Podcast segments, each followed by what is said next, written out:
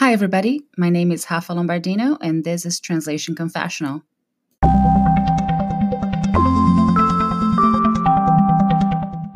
Another day is here, and you're ready for it. What to wear? Check. Breakfast, lunch, and dinner? Check. Planning for what's next and how to save for it? That's where Bank of America can help. For your financial to dos, Bank of America has experts ready to help get you closer to your goals.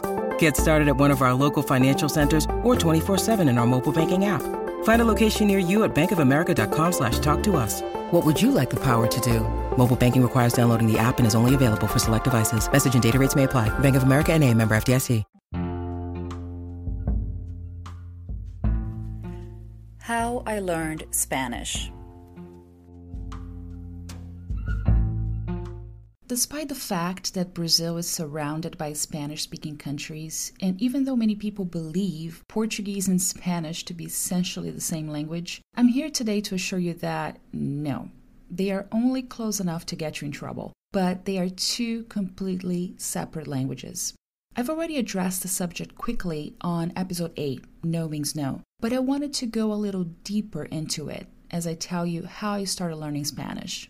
Unless you're from the region or study matters related to foreign trade, there's a great chance you've never heard about the Southern Common Market, known as Mercosul in Brazil and Mercosur in Spanish. It is a South American trade bloc created in the early 1990s, and it was originally made up by Argentina, Brazil, Paraguay, and Uruguay. Other nations later joined as observer countries. Its official languages are Spanish, Portuguese, and Guarani. Well, the reason I'm telling you all this is that considering the economic advantage that knowing these languages would represent to the future workforce in the region, learning Spanish became essential in Brazil in the 1990s. English was the default foreign language in Brazilian schools, and kids learn it from a very young age, as I mentioned in episode 6, How I Learned English. So it was only natural that parents who could afford to send their kids to language schools would do so to try to give them a competitive edge when the time came for us young Brazilians to find a good job, hopefully in a large company where our language skills would be needed to close multi million dollar deals.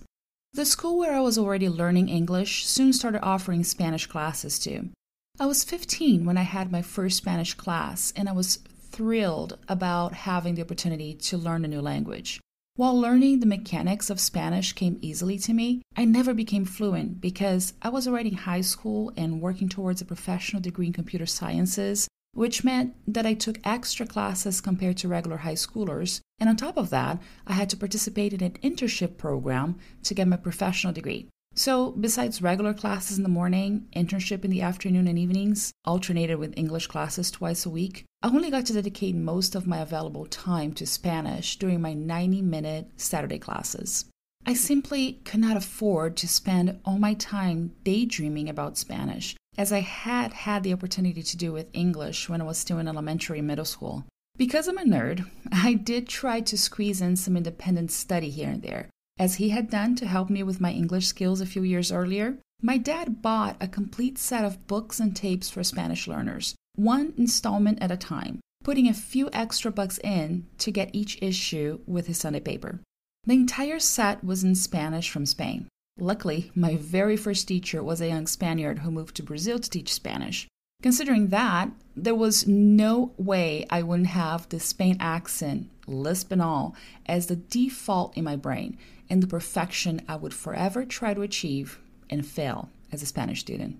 That Spaniard teacher was also responsible for introducing me to my favorite rock band in Spanish. Wait, uh, let me go back for a bit. Like any 1980s kid, I too was a fan of Latin sensations like Menudos, Luis Miguel, and Chayanne. In 1995, I had a huge crush on Ricky Martin when he released A Medio Vivir, and I became an instant fan of Shakira when she came out with Pies Descalzos that same year. And while I truly appreciate Latin pop and sugary ballads, I only learned that there was such a thing as rock en español when I started taking Spanish classes. So, Paulinho, that's how we call Pablo, the teacher from Spain, brought a CD to class one day, which his parents had just sent to him by mail. It was hot off the presses, and he played a song for us to follow along with the lyrics. The name of the song was Avalancha, which was also the name of the album. And the name of the band that would become my favorite Spanish rock band ever was Héroes del Silencio, or Heroes of Silence. I begged Paulinho to let me take the CD home so I could make a cassette tape and listen to it several times a day, every day while walking to school. Um, by the way, if you have no idea what CDs and cassette tapes are, you may be way younger than I am and will never, ever understand how real the struggle was back in the 1980s and 90s when you wanted to listen to your favorite music, but had to wait for it to come on the radio or on MTV if you didn't have the money to buy LPs and CDs just to get your favorite track. There was no such thing as today's in demand culture with amazing solutions like YouTube and Spotify to satisfy your musical cravings. Hey, it's Ryan Reynolds, and I'm here with Keith, co star of my upcoming film, If, only in theaters, May 17th. Do you want to tell people the big news? All right, I'll do it. Sign up now and you'll get unlimited for $15 a month in six months of Paramount Plus Essential Plan on us. Mintmobile.com slash switch. Upfront payment of $45 equivalent to $15 per month. Unlimited over 40 gigabytes per month. Face lower speeds. Videos at 480p. Active Mint customers by 531.24 get six months of Paramount Plus Essential Plan. Auto renews after six months. Offer ends May 31st, 2024. Separate Paramount Plus registration required. Terms and conditions apply if rated PG. Anyway, going back to Héroes. Avalancha was unfortunately their fourth and last album as a band, right when I first got to know their work. But singer Enrique Bunbury went solo shortly after that. I was really lucky to see him live a couple of years ago at the House of Blues here in San Diego. The house was packed and the line to get in went around the block. He only got to sing one song by Héroes, albeit my favorite, La Chispa Adecuada. Still, I was also familiar with a lot of his solo stuff, including the album he was touring then. Actually, in a very happy coincidence, while waiting in line, I ended up meeting a friend and her husband, both from Spain. And I could swear they were giving me some funny looks when I was belting out Cuna de Cain, Bunbury's latest single. Check the episode description for some links to see if you dig his music as well. I'll also add my Spanish rock Spotify playlist into the mix so you can learn more about bands and my new favorite, Vetusta Morla, which I was told is a hipster sensation, but who am I to judge?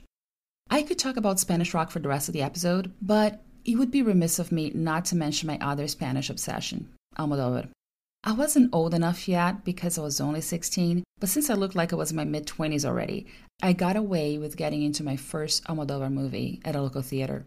It was Carne Trémula, Live Flesh, an adaptation of British author Ruth Rendell's crime novel. I was completely mesmerized by it, so much so that I took my mom to the movies the following weekend so I could see it again and introduce her to my newfound passion. She was scandalized, to say the least, but I was able to turn her around a couple of years later with Todo sobre mi madre, All About My Mother, which she liked very much. Since that fateful day in 1997, when I went to the movies twice to see Live Flesh, I've tried to make it to the theater to see every Almodovar release. And I've been successful in doing so most often than not. And 22 years later, in 2019, I went back down the same road and saw the same Almodovar movie twice at the theater Dolor y Gloria, Pain and Glory. And it has since become my favorite movie in Spanish, if not of all time. If I couldn't catch an Almodovar film at the theater, I'd certainly stop everything as soon as it would become available to watch it at home. The same is true about my other movie obsession, Thanks to Live Flesh, I got introduced to Javier Bardem and have watched most of his body of work. From obscure movies from the early 1990s to his critically acclaimed performances that English speaking audiences have come to know. So, I would say that even though I never became fluent in Spanish like I did in English, not to the point that I could present a whole lecture or record a podcast completely in Spanish, I did become a very good consumer of the language. The thing is, I started learning Spanish when I was a little older and had so much on my plate finishing high school, looking for my first job, and thinking about college. And on top of that, I never had a chance to visit a Spanish speaking country and spend enough time there to improve my conversational skills. I don't think in Spanish. So I'm able to translate from Spanish into my two languages and have earned a professional certificate in Spanish to English translations from the University of California, San Diego Extension, the same program where I started to teach tools and technology in translation in 2010. Spanish to Portuguese projects are very hard to come by, since most people think that there is no need to translate between the two languages because they're so similar. They only realize that's not the case when something goes wrong, you know. Anyway, I do get a lot of requests from Spanish to English, especially subtitling projects, and have had the pleasure to translate the subtitles of a few series in Spanish, thus catering to my cravings for the Spaniard accent and attempting to translate the very colorful expressions they use, hopefully with the same dose of humor and sarcasm in English. When I did get my first job teaching English at a language school in Brazil, and soon started working on translation projects, my plan was to save money to spend some time as an exchange student in Madrid after finishing college. Well, that never happened because I met my husband in my third year of journalism school. We got married, then I moved here to California, and both our savings went all towards building a new life together. The closest I've been to Spain was flying over the country while traveling between Italy and Portugal. One day, though, I'll make my Spanish dream come true in Spain and see life in Almodovar colors in Madrid.